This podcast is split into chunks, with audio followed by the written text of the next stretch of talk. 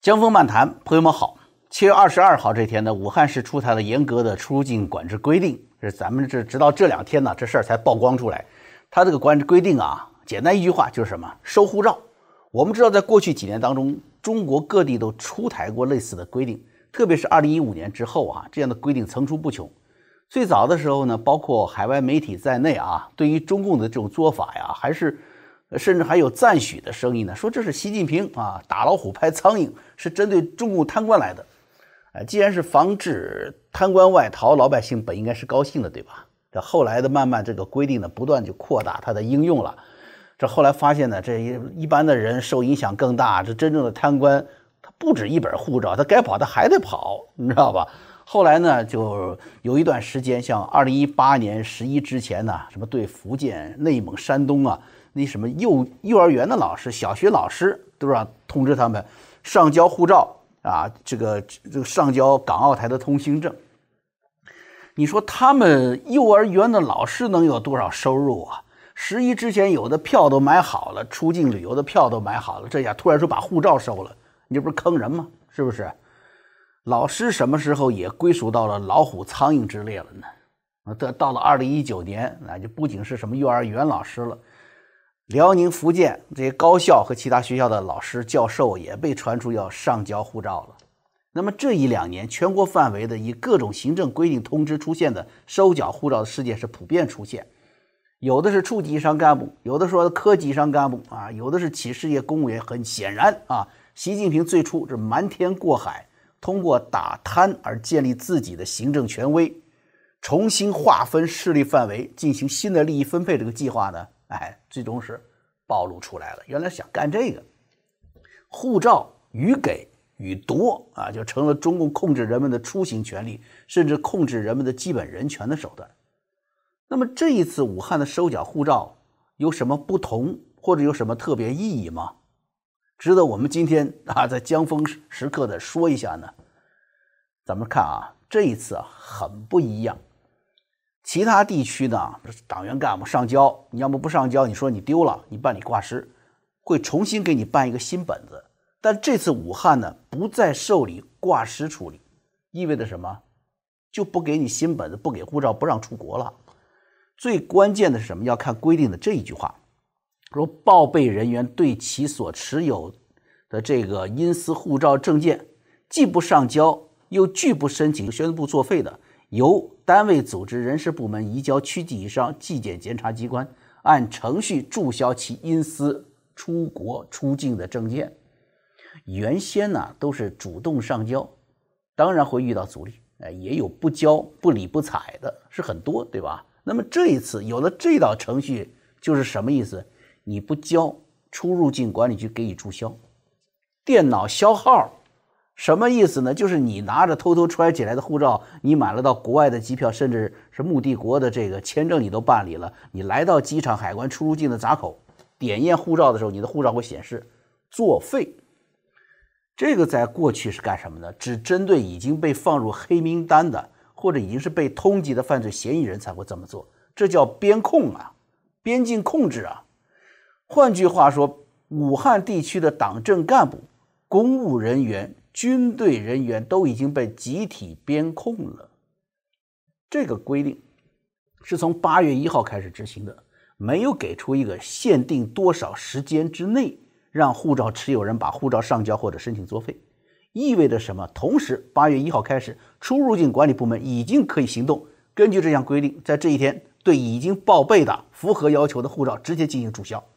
也就是说，只是客气的通知一下你们党政干部。 国家企事业公务员和军人，你们不上交，呃，中共也给你注销了。从八月一号开始，你就别想跑了，哎。那么我们就要问了，这种针对犯罪嫌疑人的这种事儿，而且在过去你知道吗？这不到一定级别都不够进入边控名单的，有严格管理程序的，这怎么会这么广泛的针对武汉地区的党政干部和军人？ 难道数以万计甚至十万计的中共自己人一夜之间都成了嫌疑犯吗？这次啊，还有一些海外人士啊，在媒体采访或其他场合表示说，这是习近平反腐措施的延续。我可以跟大家说，根本就不是。呃，从逻辑上来说嘛，一句话就给你就是给给你否决了。贪官也不会专门就集中在武汉地区，对不对？你怎么会专门针对武汉来打击贪腐呢？而在以往，打击贪腐有着明确的政治斗争的意图的。你只要这样，你说你要选对了边儿啊，你多贪污一些钱呐、啊，你还是可以继续姓赵的啊。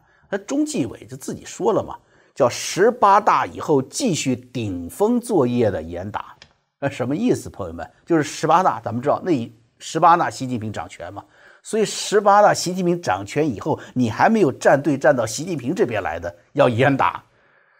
你说全国哪一个中共干部不贪不拿的？有几个不作案的，对不对？关键你要不拥护习近平，就是顶风作案；你要是拥护习近平呢，那就是只作案，你没有顶风，哎，所以呢不严打。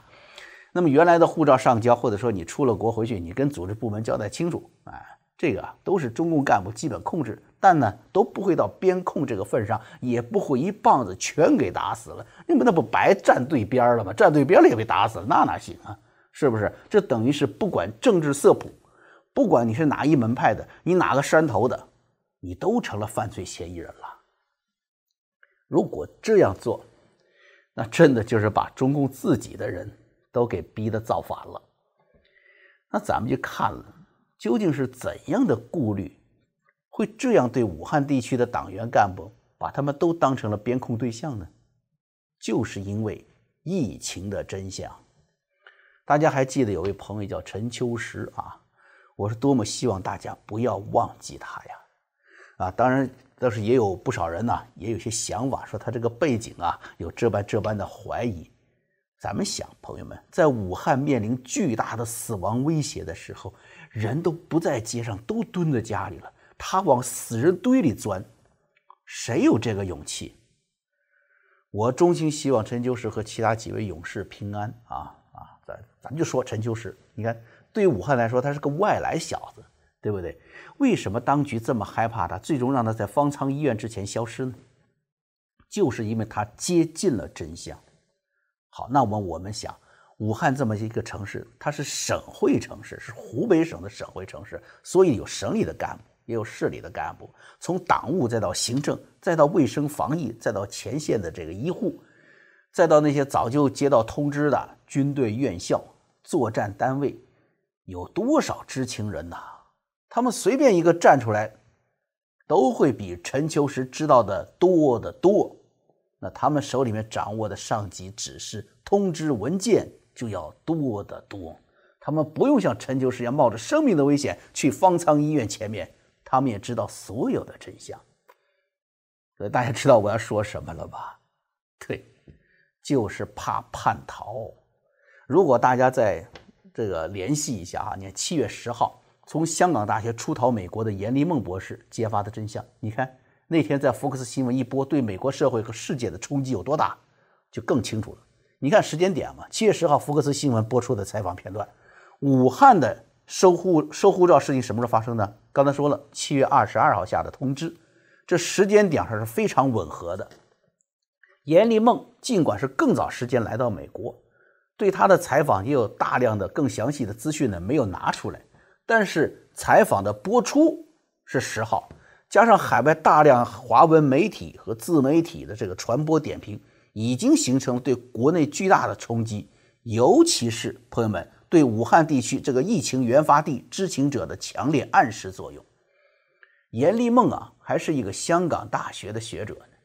尽管专业人士清楚他的证词的分量，但是你有没有想过，一个拥有武汉第一现场资料的知情者，是不是要比阎立梦的威力更大呢？那么谁会是这个知情者呢？你想啊，现在谁没有个朋友圈啊？比如说李文亮医生，李文亮医生成为吹哨人，就是因为他在专业人士圈内获得的信息，并在朋友圈中转发。那你想，武汉地区中共控制少部分的，比如说最高知情者某位书记、某位副书记，啊，湖北省委、武汉市委、卫健委、武汉省军区的这些干部就行了吗？肯定不够啊！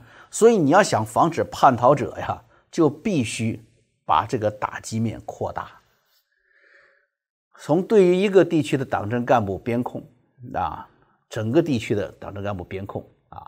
反映出来中共高层对于这种可能的突发其来的爆料啊，无法承受的恐慌，他才能去到这个级别。因为全世界对疫情的追讨啊，从五六月份大家注意哈，欧盟到后来澳大利亚带头说对中共追讨，已经那是已经去了一个高潮了。但是你发现六月到现在到七月底，大家留心哈，全世界那些接到了民间诉讼的这些律师事务所，甚至很多的政府机构，甚至很多的国家政权，都处在一个相对安静的状态当中，好像大家不太说对中共追讨这个事儿啊。为什么呢？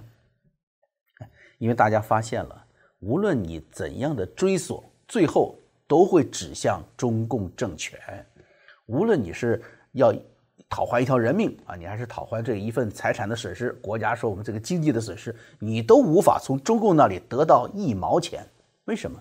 因为只要中共接纳任何一个哪怕是微小的不得了的索赔，都意味着全球索赔海啸的到来。也许摆在全世界面前一个残酷的事实就是什么？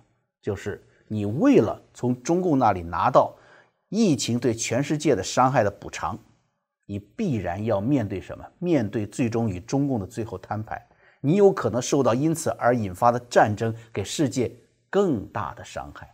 你为了一份伤害的赔偿，可能引发更大的伤害，就这个意思。所以大家都在等，等什么呢？等美国的行动。而美国这个行动呢，又是巨大的复杂的政治工程。你想，他首先川普就得在美国国内进行共产主义影响力的切割啊，所以蓬佩奥也好啊，那个这个国家安全顾问呢、啊、也好啊，还是这个司法部长巴尔也好啊，分别出去要去演讲，各个场合去演讲，就是要告诉大家要清醒的去认识中共的邪恶和他的对美国的威胁和渗透，要大家去进行这切割，知道吧？那么还要什么？还要整肃联合国这些多数被中共渗透的组织，所以川普要停止跟这个世卫组织的合作，还要加速对中共的制裁，还有脱钩前的科技战和金融战，和最终完成包括台湾在内、包括印度在内的合围的这一份军事部署。尽管这一切呢，啊，你看这个现在不是这个外交领域迅速升温的冲突嘛？从这个休斯顿领事馆被关闭，然后再到那边的报复性的关闭美国驻华成都领事馆，可以反映出来这个冲突呢在不断的升温。但是中美双方依然在双方虎视眈眈，但是又小心翼翼的在脱离接触，毕竟是世界上最大的两个国家发生的这种矛盾。而所有的这些进程都会被什么呢？被可能来到的震撼世界的来自中共内部的爆料见证，实现加速。所以为了防止这种现象的出现呢，中共才会不惜让武汉地区所有的党政干部、军人成为巨大的边控人群，成为中共心中可以颠覆中共政权的犯罪嫌疑人。而因为美国潜在的对所有中共党员的签证的这个否决、禁止入境，所以也导致了在短期内触发大量的党政干部有可能在短期内想赶快跑到美国去，而跑到美国去想避免那种惩罚的话，有一个很好的路子，就是什么？爆料，见证中共政权在这次疫情中所犯下的罪恶和他们应负的责任。所以说，朋友们，这次武汉上交护照绝不是什么反贪污啊，也不是普通的思想控制啊，也不是普通的政治斗争了，更不是啊担心什么这干部出国呀，把国家外汇花掉了。都不是这个阶段说的话了，而是中共正在积极的、认真的开始准备末日大决战的一部分，是在防止中共政权遭受无法承受的全球联盟的最后一击。哎，中共通过护照控制人群呢、啊，这个办法呢由来已久，不是今天的武汉才才干出来的。延安时期那个宋庆龄啊，孙中山夫人啊，当时是坐镇上海。他跟共产国际的联系比中共啊还要来得早，还要来得深刻，那级别也要高。是他运作了每年给中共两万光洋的这个经费的。除了钱的运作，他还运作什么？运作人。哎，上海很多从上海出发的这高层级的什么国际友人啦、啊，和后来成为中共的高级干部，但是宋庆龄打电话、写条子送过去的。一部分人呢，呃，到中共到北平的办事处，有的人到武汉的联络处，啊、呃，拿一个路条才能穿过层层关卡，最后来到延安。要是没有共产党各地办事处或者像宋庆龄这样的知名人士开的介绍信，就没有路条啊，就没有那个时代的护照，哎，那你怎么办呢？你怎么进延安呢？啊，就得先去延安附近有个叫做三原县啊，那里有个这是中共团中央办的叫做青年救国联合会，就是一个一个整训团，你在那里整训训练一段时间，操操步，端端枪，喊喊口号，写写字啊，学学毛主席语录。一个是什么？考察一下，看你是不是国民党特务。哎，但你想，这国民党特务几个字也没有写在脸上，对不对？怎么判断呢？哎，就是看你对中共的忠诚度。忠诚度怎么判断呢？给中共干部物色革命伴侣，哎，你愿不愿意嫁给中共的干部作为一个标准了。你看毛泽东的夫人江青，刘少奇的夫人王光美，林彪的夫人叶菊，还有好多呢啊，都是拿着路条进延安的，你知道吧？那你想，那中共的一般的干部怎么办呢？你要是一一女生进去了，你也攀不上这些高干，哎，有办法啊。延安有个叫做星期六招待所啊，就是为什么叫星期六招待所呢？星期六开放啊，五毛钱一晚上，自己自带被子啊。早晨呢，呃，分分开再去各自工作，啊，如果哪哪天这个女方要怀孕了，要分一间窑洞啊，成立革命家庭，就这么干。这种革命家庭在延安整风运动当中啊，这好多就是夫妻互相揭发的啊，也有很多根据革命需要，呃，所谓革命需要吧，就是更高级的干部看上你们家媳妇儿了啊，又硬把人抢走的，就革命需要。所以你看，那个时代的路条啊，有这种革命的护照，是奔向自由的希望。那至于是否真正获得了自由，还是走向了地狱，当然另当他说了。这到了五十年代末，中国大地是又有了路条，那是怎么回事呢？是中共基层干部了，为了阻止受到饥荒的这些农民呢、啊、离开家乡去讨荒而设置的。没有路条，出不了村口，你就算悄偷摸的跑出去了，你到了其他的地界查，民兵一查没有路条，哪个县呢？又给你送回去了。农业社会当中啊，那个时候中国呀，是你想嘛，谁也保不齐遭了灾，对不对啊？那么遭了灾的时候呢，过去的政府啊，就是过去说朝廷吧啊，会开仓赈济，允许百姓逃荒，就是允许人口自由流动，让你自由的去去寻找生计。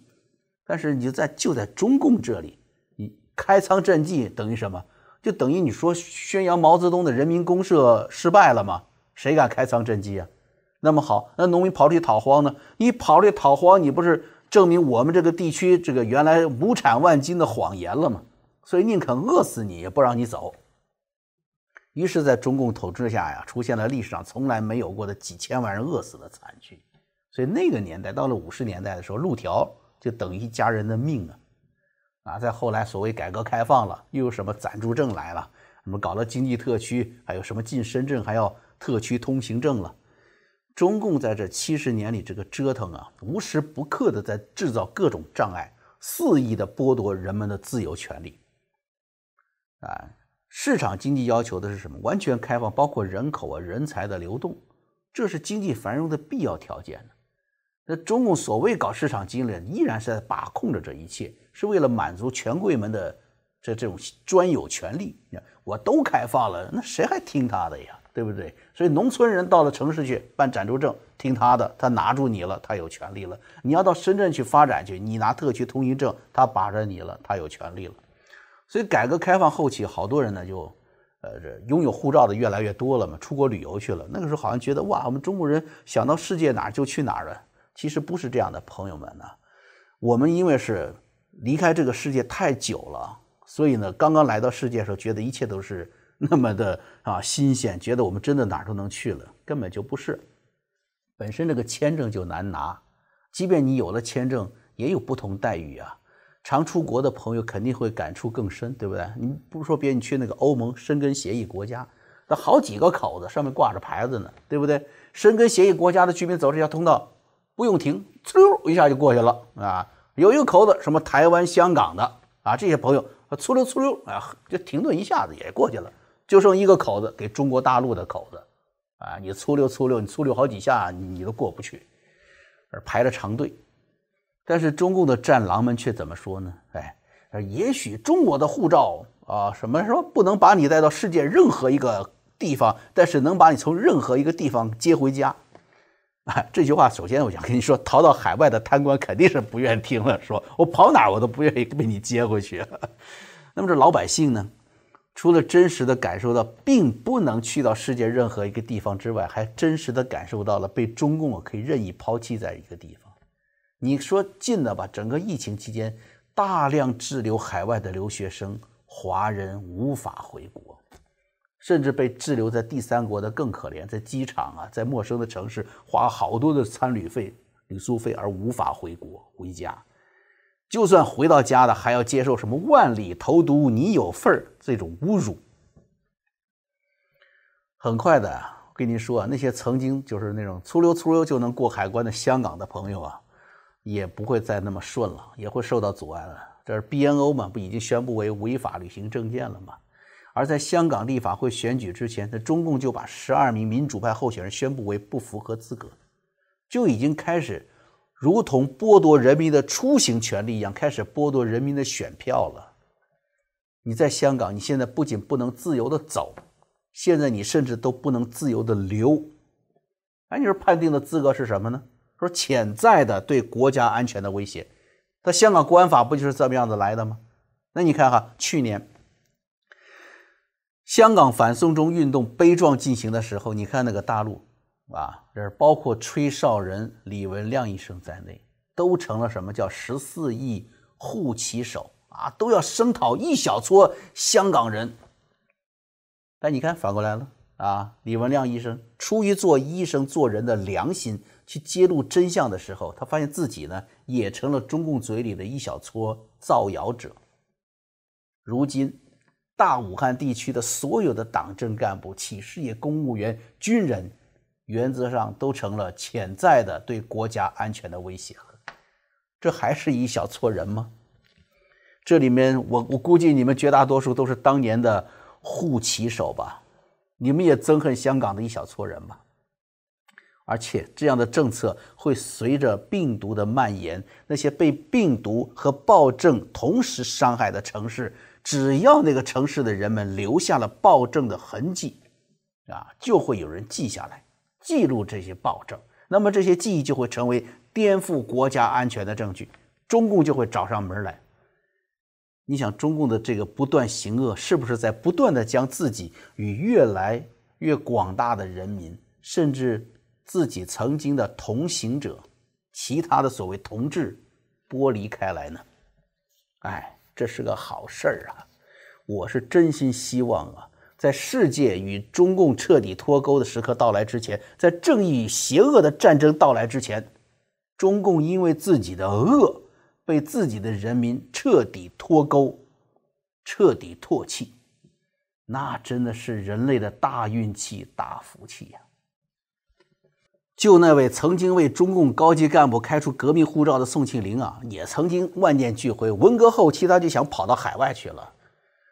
当时宋美龄在海外一听说哦，毛泽东还不想要宋庆龄的好事儿，赶快筹措了七百万美元过来跟中共密谈啊。最终呢啊，宋庆龄也是未能成行。